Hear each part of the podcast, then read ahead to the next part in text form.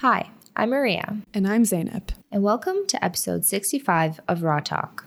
Across Canada and all around the world, thousands of scientists work in labs on a variety of complex topics, many of which we've delved into on previous episodes of Raw Talk. Each of these questions being asked by this community, from understanding the role of a particular protein to developing new imaging techniques to diagnose cancer, they all have a tremendous impact on Canadians and have fundamentally shaped our day to day lives. But how is the value of each project determined when we have limited resources? How do we decide what science gets funded and published and what gets left on the laboratory floor?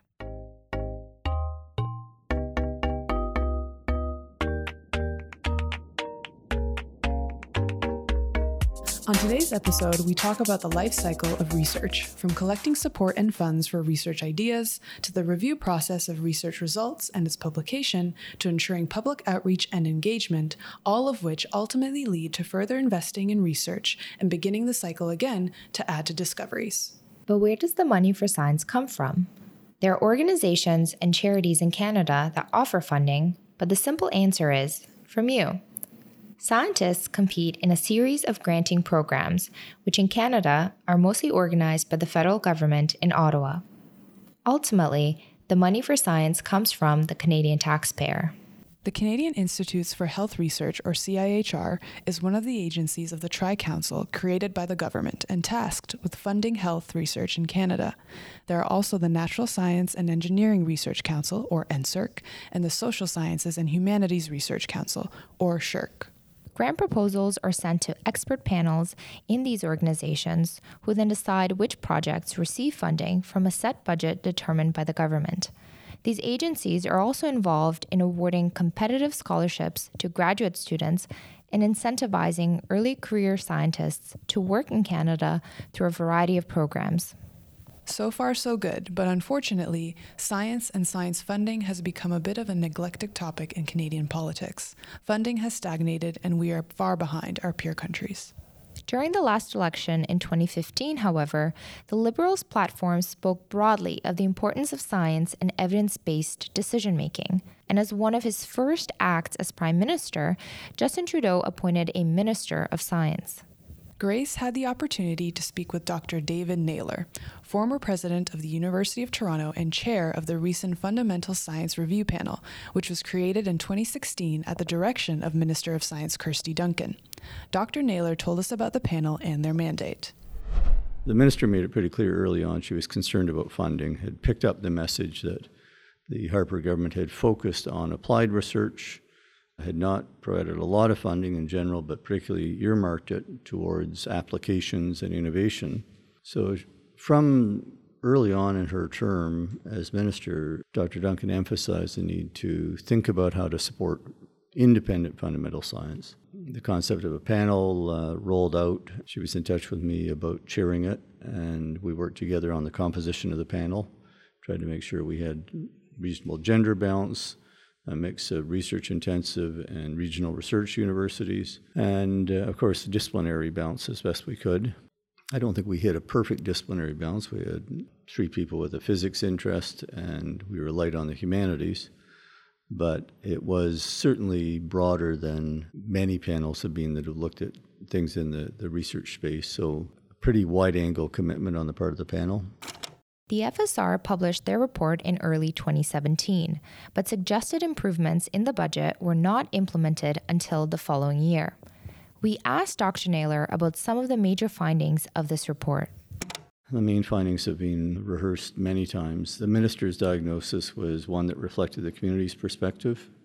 It was a fabulous panel, amazing uh, experience to work with them. But the community was also very engaged with the panel process and you know affirmed exactly what they'd been saying to the minister, namely, we had a shortfall in funding. The peak had been reached many years earlier, really early in the Chrétien period of the so-called innovation agenda science funding per capita had fallen, and we were seeing a squeeze on the next generation, which of course badly affects equity, diversity, and inclusion because of the shift in the composition of the research workforce uh, with uh, a much more diverse pool of individuals undertaking graduate studies and entering the junior ranks of the professoriate. So bad news for diversity with the squeeze on funding. And more generally, you know, we had a, an imbalance in terms of applied versus fundamental research that had emerged. And there were across the board matters of concern. The instability of the budget of the Canada Foundation for Innovation meant that infrastructure was supported on a somewhat unpredictable and spiky basis. The graduate student and postdoctoral suite of supports had not been refreshed or reviewed for many years. Big concern with the growth in the pool. Some of the career awards had been pulled back that the granting councils offered, which meant there was more reliance on the Canada Research Chairs. Well, you know, they were introduced in 2000, had had no further renewal of funding. In fact, in the Harper era, because logistics meant that some number of them went unfilled, instead of managing the logistics of the approval and application process, which you know involves basic queuing theory and some thought, the Harper government took that as a chance to claw back 350 of the chairs. So there were missing chairs even against the 2,000 that were initially planned in terms of the budgeting, a side effect of leaving spots unfilled, quite a number of them. So there was everywhere we looked signs of a certain amount of neglect, a certain amount of uh, lack of investment. And we heard that in great detail from the research community, which was enormously engaged with our process in 2016 17. And of course, the findings reflected all of that and a series of recommendations to begin to bring us back into play to restore a competitive footing for Canadian independent extramural research. Final thing I would say is we were at considerable pains to emphasize it was about the entirety of the research realm. This wasn't focused on STEM. We, we invoked the French uh, Les Sciences Humaines to highlight that the humanities were very much in play here, that we were talking about scholarship in its broadest sense. And we were also concerned with what we saw as a life cycle approach. So we, we were thinking about from the graduate students at the master's and doctoral level right through to senior scholars, what suite of initiatives including administrative and governance changes, would put Canadian science on a footing to improve its prospects for you know the next decade or next generation. I think the financial recommendations were actually prudent and modest. They were not aggressive. They were really benchmarked very carefully against early high water marks. And so, you know, putting it all together, I think it was a blueprint to get us back on the road to being highly competitive. And unfortunately, though I think tremendous progress has been made, the government really has fallen short in both the speed and the final point of investment, so that we, I think, are recovering, but we still need a serious infusion of resources to get fully competitive in the years ahead. As mentioned, in recent years, there's been more emphasis on applied science, sometimes called translational science in a health setting. Applied science clearly targets a problem facing humans and will be used with clear applications to benefit humans. When thinking about how funding is allocated, Stefania sat down to speak with Dr. Alan Bernstein, the president of CIFAR and former president of CIHR from 2000 to 2007. He explained that thinking about potential impacts on human health is a good way to build engagement and interest in scientists' work. In a democracy, at least, government represents people. People pay for our science. So it's not surprising that people care about how their money is spent. And so, pe- what do people care about? Well, for sure, people care about diseases, right? Everyone cares about their health. So, they want cancer to be solved. Even more specifically, they want the cancer that affects them the closest, whether it's themselves or a loved one, they want that one to be solved tomorrow. Yes. Right? We're all getting older, so they want dementias to be solved and Alzheimer's and you know neurological disorders to be solved uh, mental illness, heart disease. I don't think that's a bad thing. I think that reflects an interest of the public in health and an understanding that you need research to solve those problems. If we are going to argue for science with our politicians and with Canadians, we need to relate it to them and to the issues that they face. And it's not an argument to a fundamental research versus applied. It's an argument about the importance of research and knowledge to create new jobs. So there needs to be an interlocker between the public and the scientific community, which is, I think, in a sense, what people who run these agencies, and certainly what, what I did, Their role is to, in part, explain to parliamentarians representing the public that sometimes the shortest way home is not a straight line. And that's where fundamental research comes in. To me, the question is is it interesting research? Yeah. And will it be research that eventually that'll have impact? Yes. Impact on science, impact on people. That to me is the right question. And it's a funny thing about science, but the best science has impact on science and on people. The questions on a grant application that ask that question, I don't think should be used to decide whether you get funding or not, unless it's an RFA, unless it's a strategic initiative.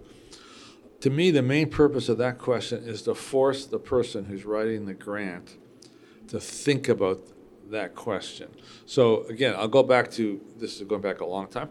When I wrote my postdoc application to work on chicken tumor viruses, avian tumor viruses, I was asked that question What is the relevance to human cancer? So the honest answer is I don't know. That's true. Right? Who cares about chicken tumor viruses in humans, right? On the other hand, it made me think about exactly this question. By and large, human cancers are not caused by retroviruses, certainly not by avian retroviruses. On the other hand, the mechanisms by which these viruses cause cancer can't be completely different, if you think about it, in hindsight at least, than how humans get cancer. How many ways can you get cancer? So, so viruses, again, I have the benefit of hindsight.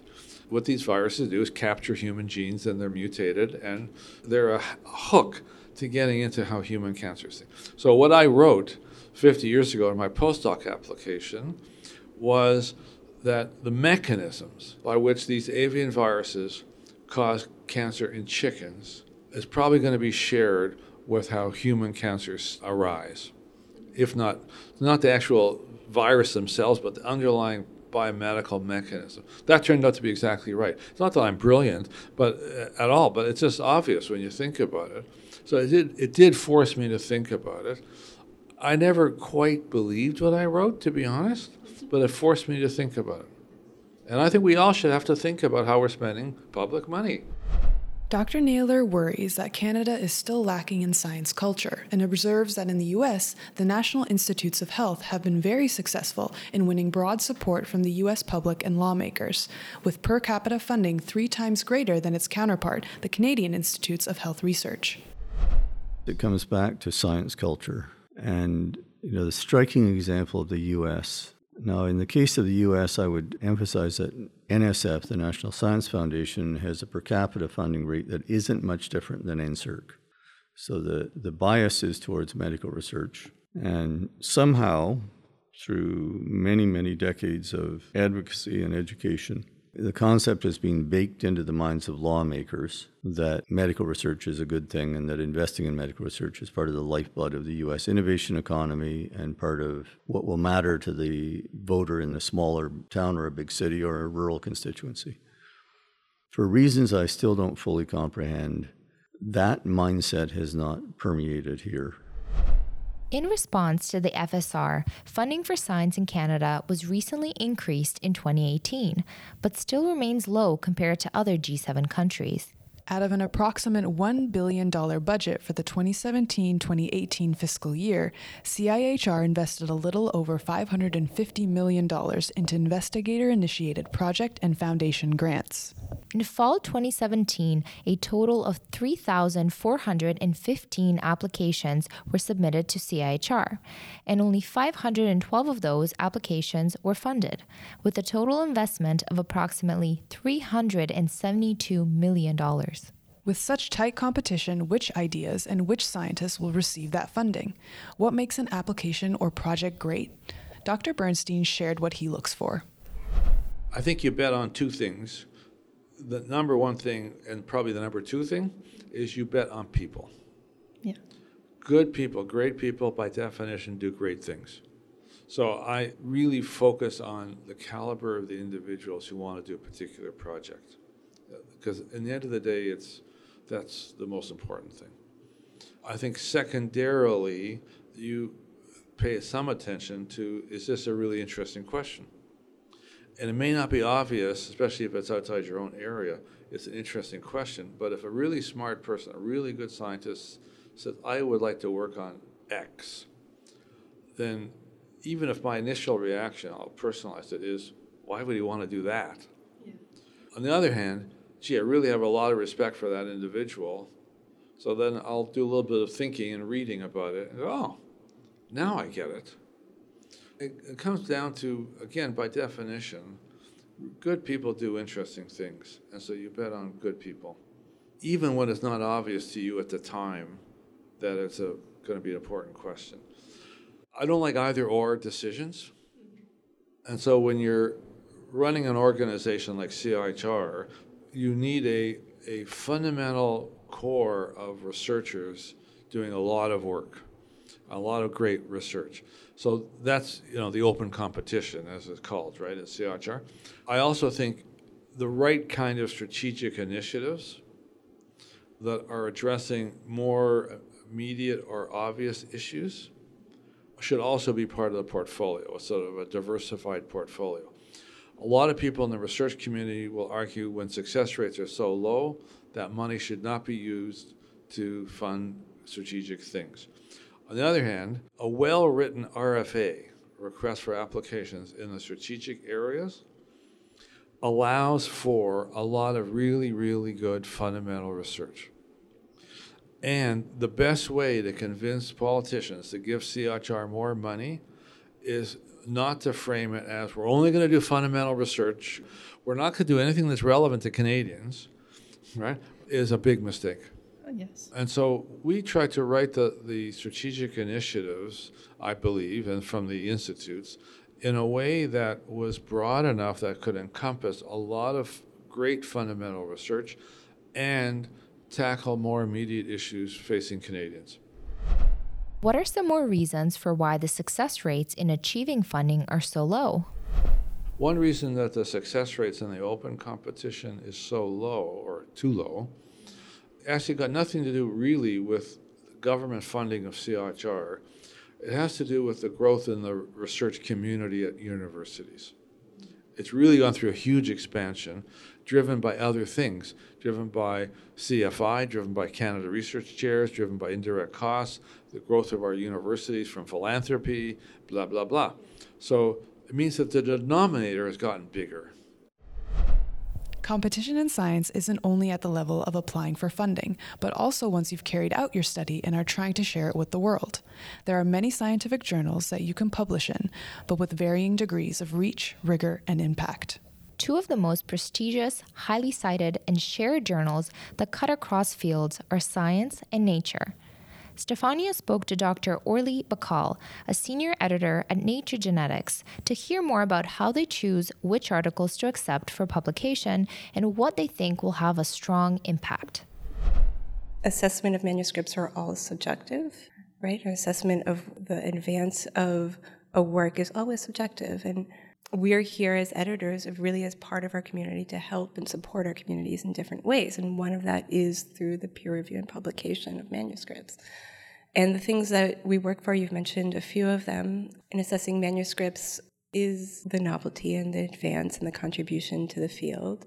But all of this fits within the spectrum of what, as editors, we're looking for within our journal and how we're looking to represent our field within our journal. And so we do this on a broader scale. We're looking, while we read each manuscript and we make our assessment of each manuscript as a journal or as a team of journals, as we have across nature journals, we have very regular assessments where we do, just like we're doing here with the strategic planning meeting, we do our own strategic assessment and we keep track of our fields and we keep track of what work is going on and the new trends and really exciting new areas are developing.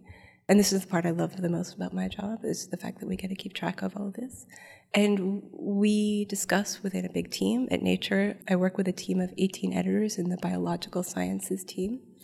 And we meet together and we discuss what are the most important areas, and we each represent our fields.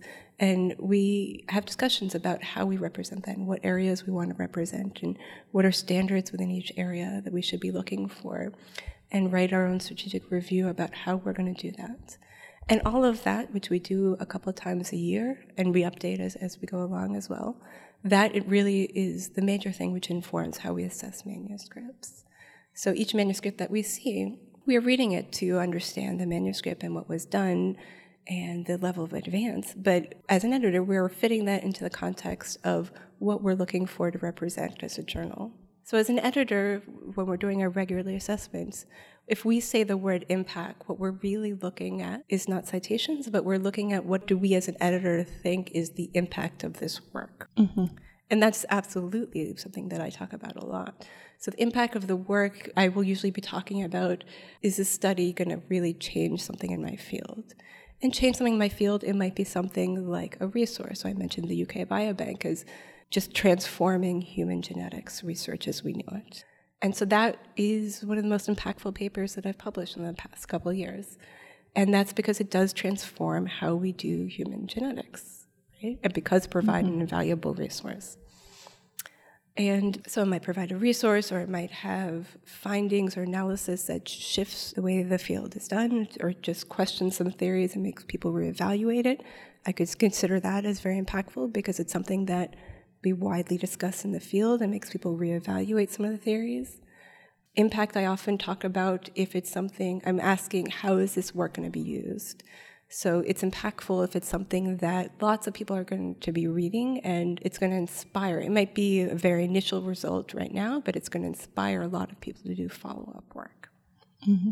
So all you know, there are many different ways to be impactful, but we're really looking at impactful as something that people are going to read, people are going to talk about. It's going to have an influence within this field or other fields, right? Another good way to be impactful is because maybe, you know, within my field of genetics, it, it might be something that's quite commonly known, but it's really translating this to the next step. And we've been talking a lot here about genomic medicine and translation. So, impactful is translating things into the clinic. And so, there are very different ways when we're talking about impactful and clinical translation of genomics there are many different ways to look at that. So every manuscript has very different types of questions that we will look at to try to talk about that. Dr. Bahcall also discussed the consultation system in place at Nature to try to find the right journal to fit an author's manuscript. I think the most important advice I give to authors when I talk to them is to keep in mind that there are many journals out there. And all of the journals are doing the job of representing the field as the way they feel is appropriate for their journal or as their set of journals. And understand that there's a fit for everyone and a place for everyone. And that's something that at Nature Journals we also try to help out our authors as a service even more because we have a whole set of journals across the Nature family. I try, and all, all the editors at the company try to find a best home for any manuscript that's submitted to us. And we do believe we have a good home for any manuscript. And so the way we do that is, you know, when I talk to authors about some interesting work, and they submit this, if it's not a good fit for me, I talk to my team, and we'll also talk to editors across our office, across many other journals that are relevant, and ask who's interested in the manuscript. And I think that's been one of the most interesting process. We've developed this what we call consultation system over the last five years to really expand it and make it a lot more available and accessible for all of us. And I think that's been the most interesting experience because as a group of journals at Nature, we're really able to work very closely together to understand all different aspects of a field and how different journals can represent different areas of a field really well.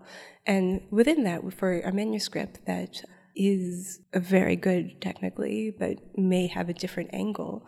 We can find, you know, different journals will want to represent that in different ways, and we can offer authors different options of different journals to go to. An important part of science is replication, making sure previous findings are repeated and validated. Just as important are negative results, where no effects or correlations are found. Although these studies may sometimes be perceived as less exciting, they're a vital part of the scientific process and something journals are placing greater emphasis on. Negative results is, I mean, that's really in just how you define a negative result. Mm-hmm. Negative result can be a positive result if you spin it, right? If finding a lack of association can be incredibly important. Finding lack of support for a theory that was assumed to be true can be incredibly important mm-hmm. right? So it's really in how you decide and frame it. I look for that just as much as any other kind of paper, and I absolutely have published some great ones like that. And I think we do. We we do look for that just as much. Mm-hmm. Uh, you may not see it. It may maybe depending on how it's framed. So I think that is there's incredible value in that of publishing negative results. I think all you know, as I said, all journals have their own approach, and they're really looking for how to represent their fields in the best way at their journal. So I think everyone has a slightly different approach. I don't think it's as clear cut as some might think as we do where we don't publish negative results. Mm-hmm. It's really we look for the we look for the best in the paper. We look for what it contributes to our field. So I, I just don't see that kind of dichotomy. Mm-hmm. But what I, I think a little separate from a negative result is the the idea of replication and following on papers yes. as well. So there is a lot of interest in just pure replication studies from a manuscript and how we represent and publish those. And those can be incredibly important. Mm-hmm. And very often they can contribute a lot, but they're not enough to warrant uh, publication in the same level of journal or in the same journal. And it's difficult for that journal to find enough space. And we've definitely had that, that issue of we get a lot of replication studies that are not actually questioning or changing the publication, and we can't give it a full publication itself. Uh, but we see a lot of value in collecting those in some way. And I think that's something the field is still working with, and, and, across our journals, we still discuss for how to best do that. I think things like preprint servers have really been a huge help, having these more available in biology, and posting preprints can be great. We also have uh, comments fields on all of our articles, so authors can post the preprint, add comments, and link directly to our papers. But we definitely do look for more ways that we could aggregate that across and link it more directly to the original publication, which is, I think, would be a, a, good direction for publishing.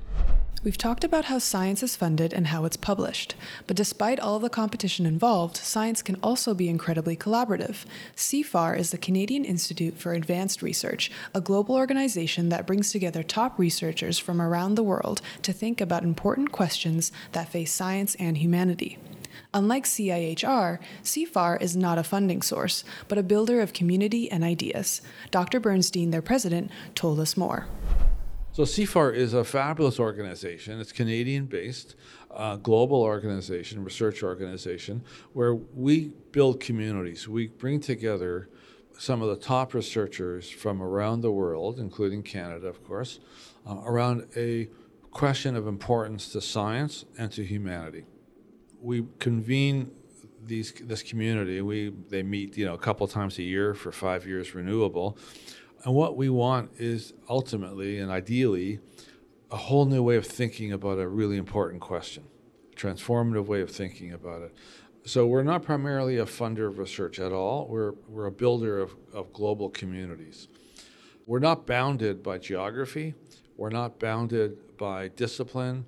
We're not bounded by questions so we have problems in, in the social sciences.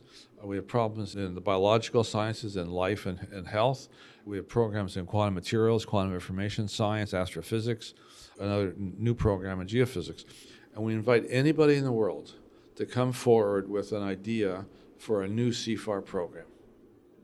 And what we require is that it be a question of importance to humanity and to science, that it um, be of the nature that it's a great CIFAR program. So if you want to identify all the genes mutated in autism, this is kind of work that Steve Scherer does, for example, it's a great project, but it's not a CIFAR question. That can be funded by CIHR. And I'm not saying one's better than the other. That's, it just we have a different niche in the ecosystem of research. We're interested in, in bigger questions, more broader questions. So just to give you a good example of one, brain, mind, and consciousness. What is the relationship between our brain and our mind?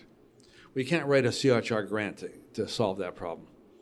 That program, led out of Western Ontario, is got about 20 to 25 people in it, from philosophers to molecular geneticists to cognitive psychologists, to psychiatrists, etc., who are meeting to discuss that question. So they don't meet to do experiments, they meet to discuss, to wrestle with such a huge question and so we invite proposals in any area We don't say it's got to be in the brain, it's got to be in geophysics, or it's got to be in disease. It can mean anything. We could have a global call that's that's targeted. We've talked about it actually. We might one day. So you know, you, we could have a global call on the environment uh, or whatever, right? So, but so far they've been open calls, and so it's got to be a CIFAR type program, great leadership, global. We don't require that things be interdisciplinary. On the other hand, we believe that our contribution to the research ecosystem is to bring together people who normally would not get together. Yeah. Which then means both international and interdisciplinary. The nature of science is continuously evolving. Technology has reshaped how we act, think, and ultimately how we conduct science today. These changes have propelled interdisciplinary and intercontinental collaboration, creating a community of researchers across the globe working to advance science together. We are much more collaborative and it's much more bigger international science today than ever before. More and more, I'm appreciative of what it takes to do the type of genomic science that we see today. It requires a level of international collaborations. I think that's, I mean, that's been true for one to two decades, but increasingly it's becoming even more true. And that's something when I was a graduate student was not as much the case.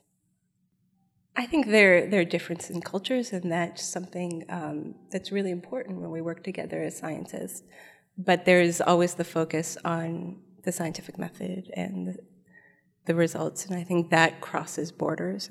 We all have good things that we can learn from each other. So if we want to just compare one thing currently in genomics between the UK and the US and Canada too, and it's something we've been talking about at this meeting, uh, would be establishing resources that are invaluable for our field and for the progress of genomic medicine. And we've been talking about the need for population cohorts, establishing population cohorts, and ensuring that these have genetic information and, and now whole genome sequencing is the hope. And we've talked about the UK Biobank, which has really become the primary model, the leading effort in this, and has become an, you know, the, the most invaluable resource that has really shifted all of human genetics in the past couple years. I mean, it can't be underestimated just the value that having establishing the UK Biobank and providing the open, fully open access to all researchers has for human genetics and human health. And the idea is to then model that in other countries. So the US has an effort with all of us, and other countries are establishing biobanks too, but are further behind. And what we've been talking about today is a lot of people who are trying here in Canada and through the McLaughlin Center to hopefully establish more of these population cohorts in Canada, which I think is an incredibly laudable effort. In research, we are often faced with the dilemma of when to actually publish our work. Should we focus on publication quantity and divide our projects into smaller components or package everything together in a potentially more impactful paper? We asked Dr. Bahcall to give us an editor's point of view. Figuring out what's the right fit for that work and that project and the right way to present and package that work. And it's really great to involve an editor, um, any editors that you know, regardless of whether you plan to submit to their journal or not, because editors can have great ideas and just what's the right way to package a set of studies and where to draw the line. You know, I get these questions all the time, not necessarily about submitting a manuscript, but when I go to visit a lab and spend, say, a whole day with a lab, they want to know, you know, here's all these amazing stuff going on, and how do I decide where to stop or where to break things up or what's a good way to do it? And editors have, you know, they, they're used to seeing this. They'll have other things to weigh in. You know, maybe you can package it this way, or, you know, maybe that's really enough now. You know, you can, if you want, you can submit it that way. You don't have to go on for two more years.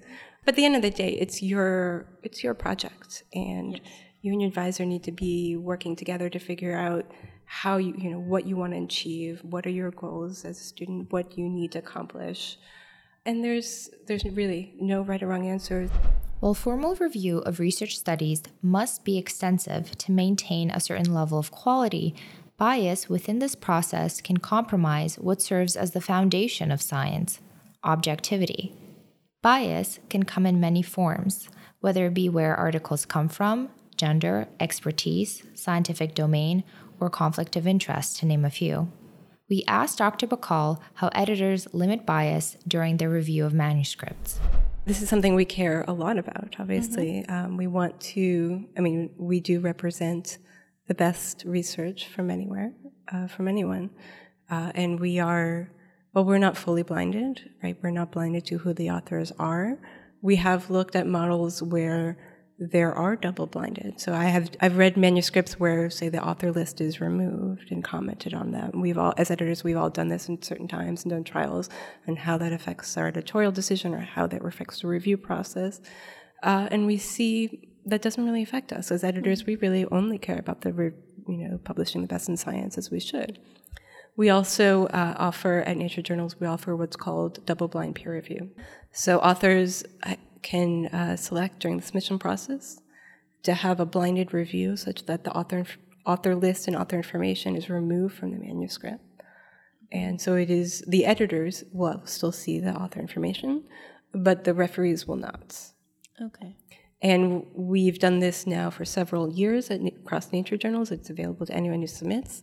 And uh, from those who opt into that and their manuscript is set to review, we see really no effect both on whether the manuscript is sent to review at that journal or what the final decision is. So we don't see any actual impact on it, and as quite rightly so, because we don't believe that it does have any impact. What we do look at also is the submission rates, which you alluded to, the submission rates and where we get the best research and how well it's presented. Uh, so we do try to do more outreach in areas that we feel are underrepresented, that may not know to submit to our journals or not know quite the process or not feel as open doors mm. into that or may not have easy access to editors. So that's something we care a lot about and we will if we if we realize there's really good work going on in an area or a lab that is just not submitting to top journals, we will go talk to them and do more outreach and visit with their labs and maybe give seminars about how to work on their papers and how to prepare a paper for submission and how to talk to an editor and all these things I'm talking about with you and try to help them more through the process. That's something we all try to do. When discussing publishing, it is vital to consider the issue of accessibility. That is how easily articles can be read by both researchers and the general public. Some articles and journals are open access, meaning that they are free to everyone without barriers. Unfortunately, the majority are not. With regards to communication, there has been some judgment with regards to the journals that basically they're not free access. So that a lot of this science, as we said, we have to get more funds, and a lot of it is funded from taxpayer money, but then those same people have to pay again to access the published results. How do, how do you respond personally on that type of judgment on the journals? How do you respond to that kind of criticism? Yeah, so I think um, I think these are very exciting discussions that we've been having and they've evolved uh, over the you know over the last decade or so. They've evolved a lot, and I remember uh, very well when when PLOS first started, and uh, they launched an incredible model for open access journals, and has been very successful and very exciting to to follow. And uh, since then, many other journals have launched uh, and shown the ability to have these models. Um, but as, as you note, there's still the question of what is a viable business model, and that's something that all publishers really do struggle and are continuing to struggle to figure out what is a business, a successful business model to allow this to happen. And I don't think any, I've never seen anyone who actually questions the idea between making the research finding and the data sets and the access fully open and available. And that's something that we all would like to see. Mm-hmm. Something at Nature Journals we very much support having um, the openness of the, the methods and the data sets and the analysis behind manuscripts. But the, the final publication, there still needs to be some business model for this. So that's something all of us do work with. Uh, you know what I think one of the things that we do offer at Nature, as you said, we do have a number of open access journals, mm-hmm. and so we've increased we've increased those quite a bit over the last few years uh, to give authors more and more options for publishing in our journals within fully open access journals. Dr. Bahcall continues, explaining her support of preprints, which are full drafts of research articles made available online to the public before formal peer review and publishing in a journal.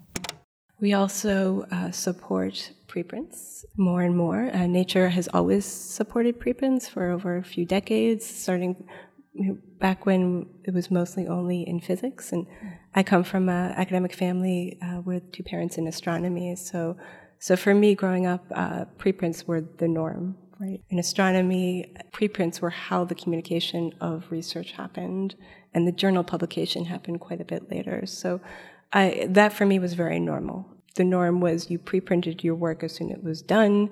Everyone in your field read the preprint that week and discussed it and gave you feedback. And then, you know, once you collected the feedback and figured out what we were doing and reassessed, at some point later you would submit it to a journal, but it wasn't that big a deal. That wasn't what made your career at all, right? So that that was the norm that I knew from my family. Um, so for me, that was quite natural. When I became an editor, one of the first things I talked about when I started was, why aren't we doing more of these preprints? Like, why doesn't biology taken this on yet? Why aren't we more open in the communication? And so I was very excited when that movement happened. Very excited when biology started to take on preprints more and more. And uh, Nature itself uh, was one of the first publishers to adopt that uh, by launching its own preprint server. It was called Nature Proceedings. Mm-hmm. It was a full preprint server at Nature uh, that lasted for a few years, and uh, we were able to work quite closely, as an editor, was able to work quite closely with some of them in uh, looking at how we could best use the preprint service for authors and use it to develop manuscripts that were under review so that authors might submit their preprint, post their preprint there, uh, while also submitting to a Nature Journal and going through the review process and using the comments they received on the preprint to help develop the review process. So we looked at models for how we could integrate this better with the review process that were interesting.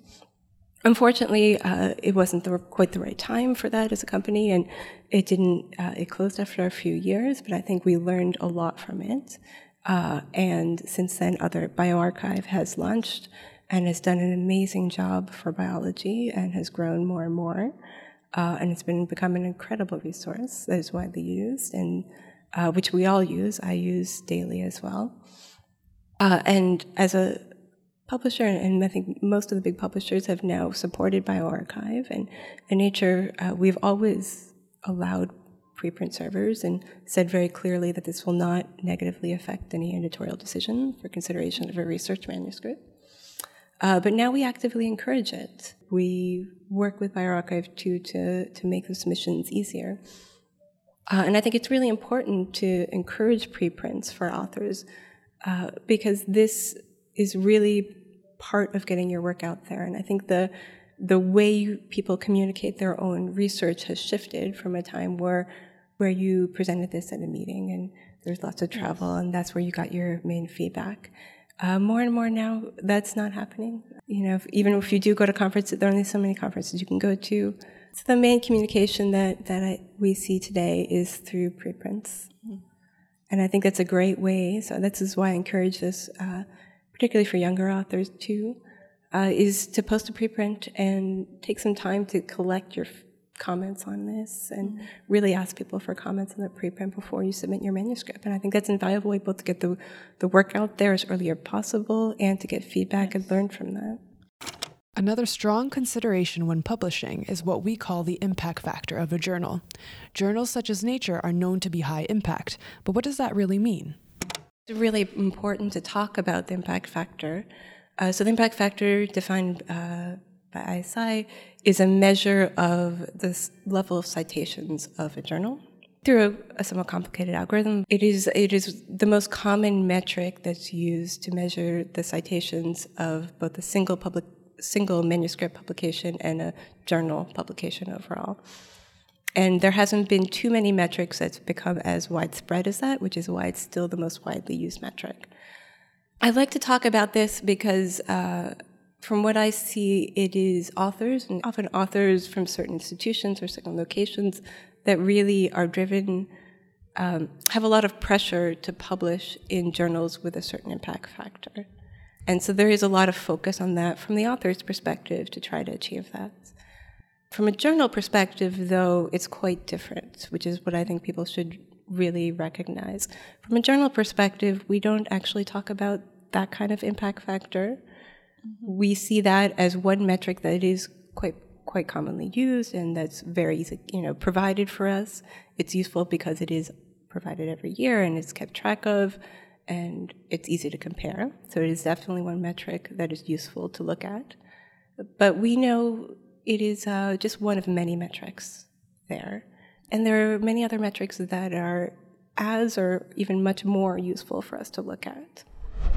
In summary, a journal with a high impact factor means it has articles that are cited often.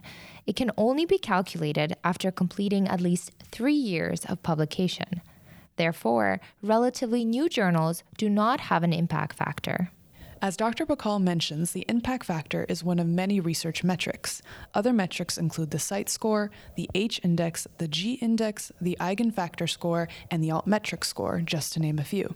The H index, for example, focuses on the impact of only one scholar instead of the entire journal.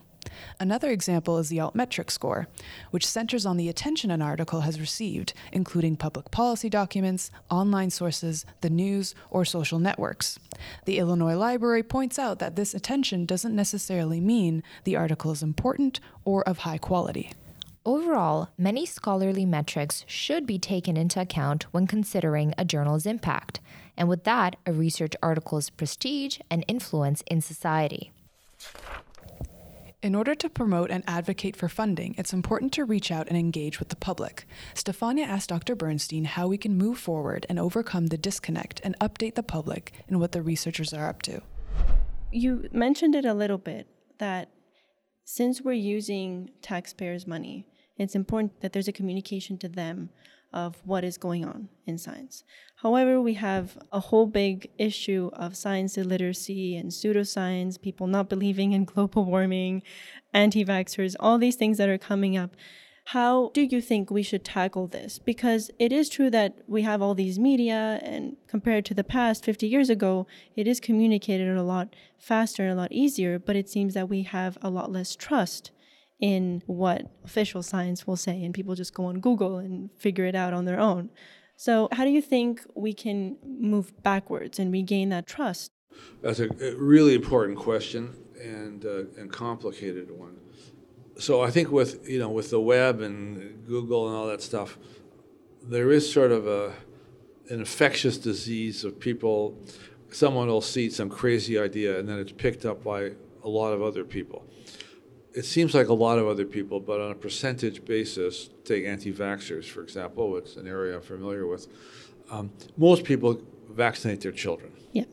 Um, there are some people for religious reasons or for reasons that are not, to me, nonsensical that don't, but most people still do. Does that mean we don't have to you know, engage with the public? Absolutely not. So I think it's really important for everybody in the scientific community, especially especially young scientists, to engage with the public.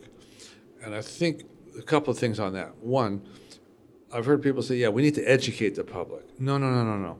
They're not an empty vessel waiting for their brain to be filled up with all this great knowledge that we have. That's the clear, the surest way to turn them off. We need to engage with the public. That's number one. Number two, there's lots of ways we can engage. So, for example, when I was much younger, uh, the Canadian Cancer Society, I was getting money from them through the National Cancer Institute of Canada, would ask me to go to Sudbury. I remember once going to Sudbury to give a talk about cancer research. I always said yes when I was asked. I felt it was my obligation to. I was getting money from them, from donor volunteers who were going door to door, knocking on doors. So I would would do it. It's amazing what you learn as a scientist.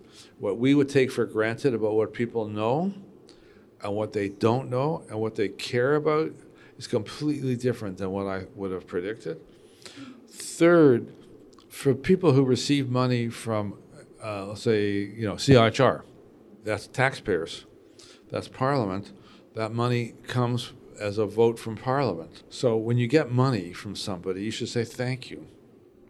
So my message always is, especially to graduate students, and to postdocs, young trainees, and to young investigators is if you are supported by CIHR, you should write a letter of thank you to the Minister of Health.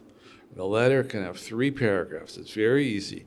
Paragraph one Dear Minister of Health, My name is Joe Blow. I am receiving funding from CIHR for a project called, you know, blah, blah, blah. Thank you very much.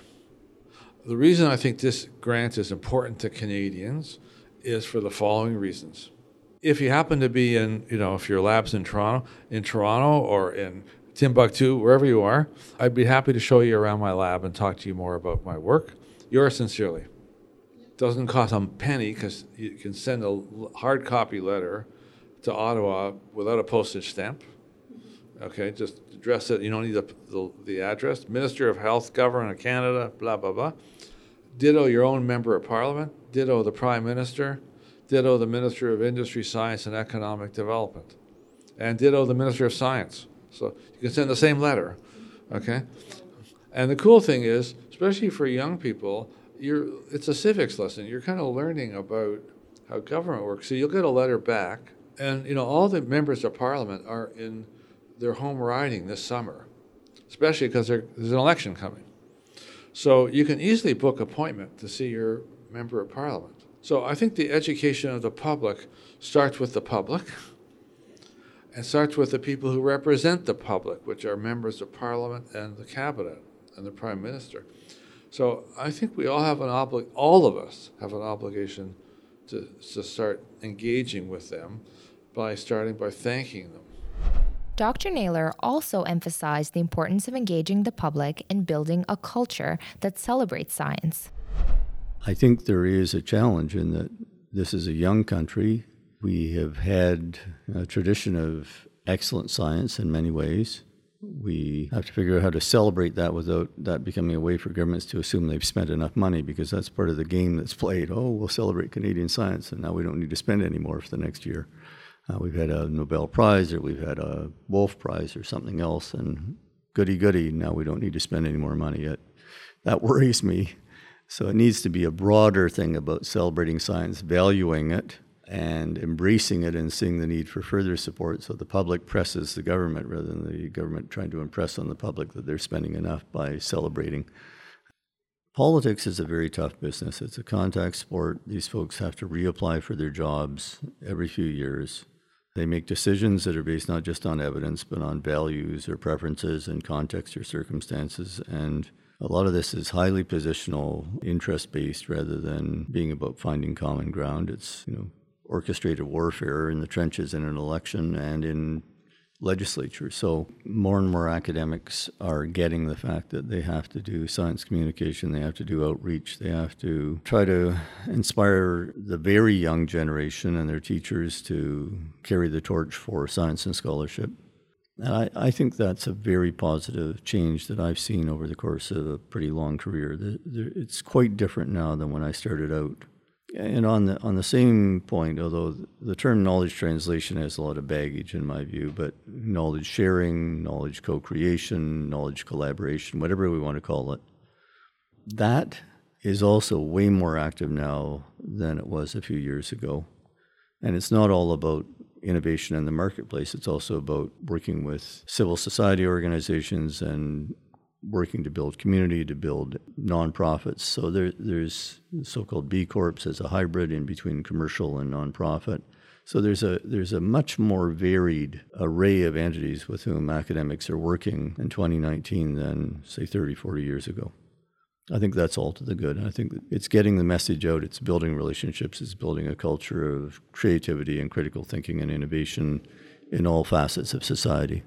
I, I do think that the nonprofits are a big part of this equation on multiple levels. One is because many of the nonprofits support research, a large number of them in the, the medical and health world, but also because some of the foundations that have been set up are supportive more broadly of science and scholarship.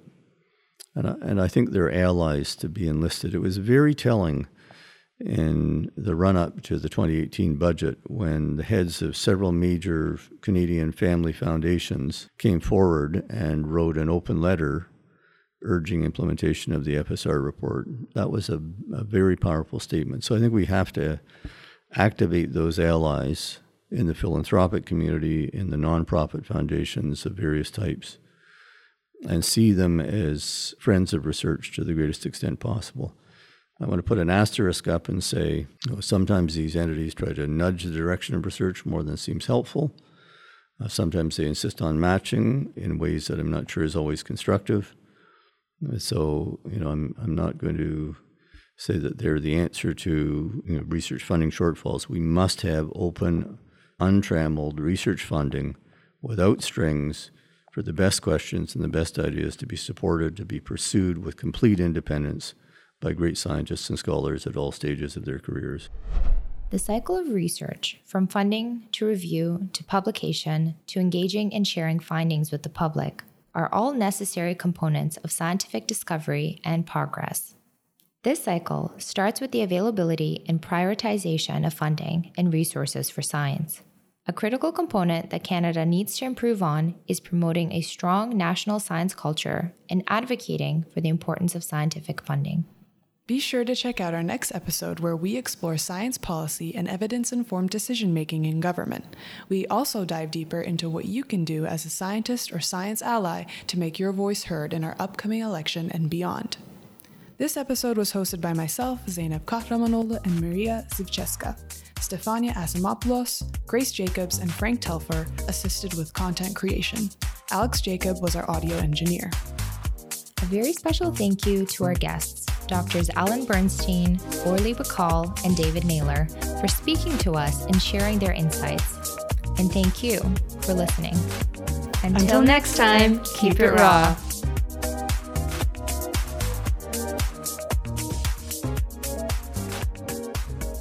Raw Talk Podcast is a student presentation of the Institute of Medical Science in the Faculty of Medicine at the University of Toronto. The opinions expressed on the show are not necessarily those of the IMS, the Faculty of Medicine, or the university. To learn more about the show, visit our website, rawtalkpodcast.com, and stay up to date by following us on Twitter, Instagram, and Facebook at Raw Talk Podcast. Support the show by using the affiliate link on our website when you shop on Amazon. Also, don't forget to subscribe on iTunes, Spotify, or wherever else you listen to podcasts and rate us five stars. Until next time, keep it raw.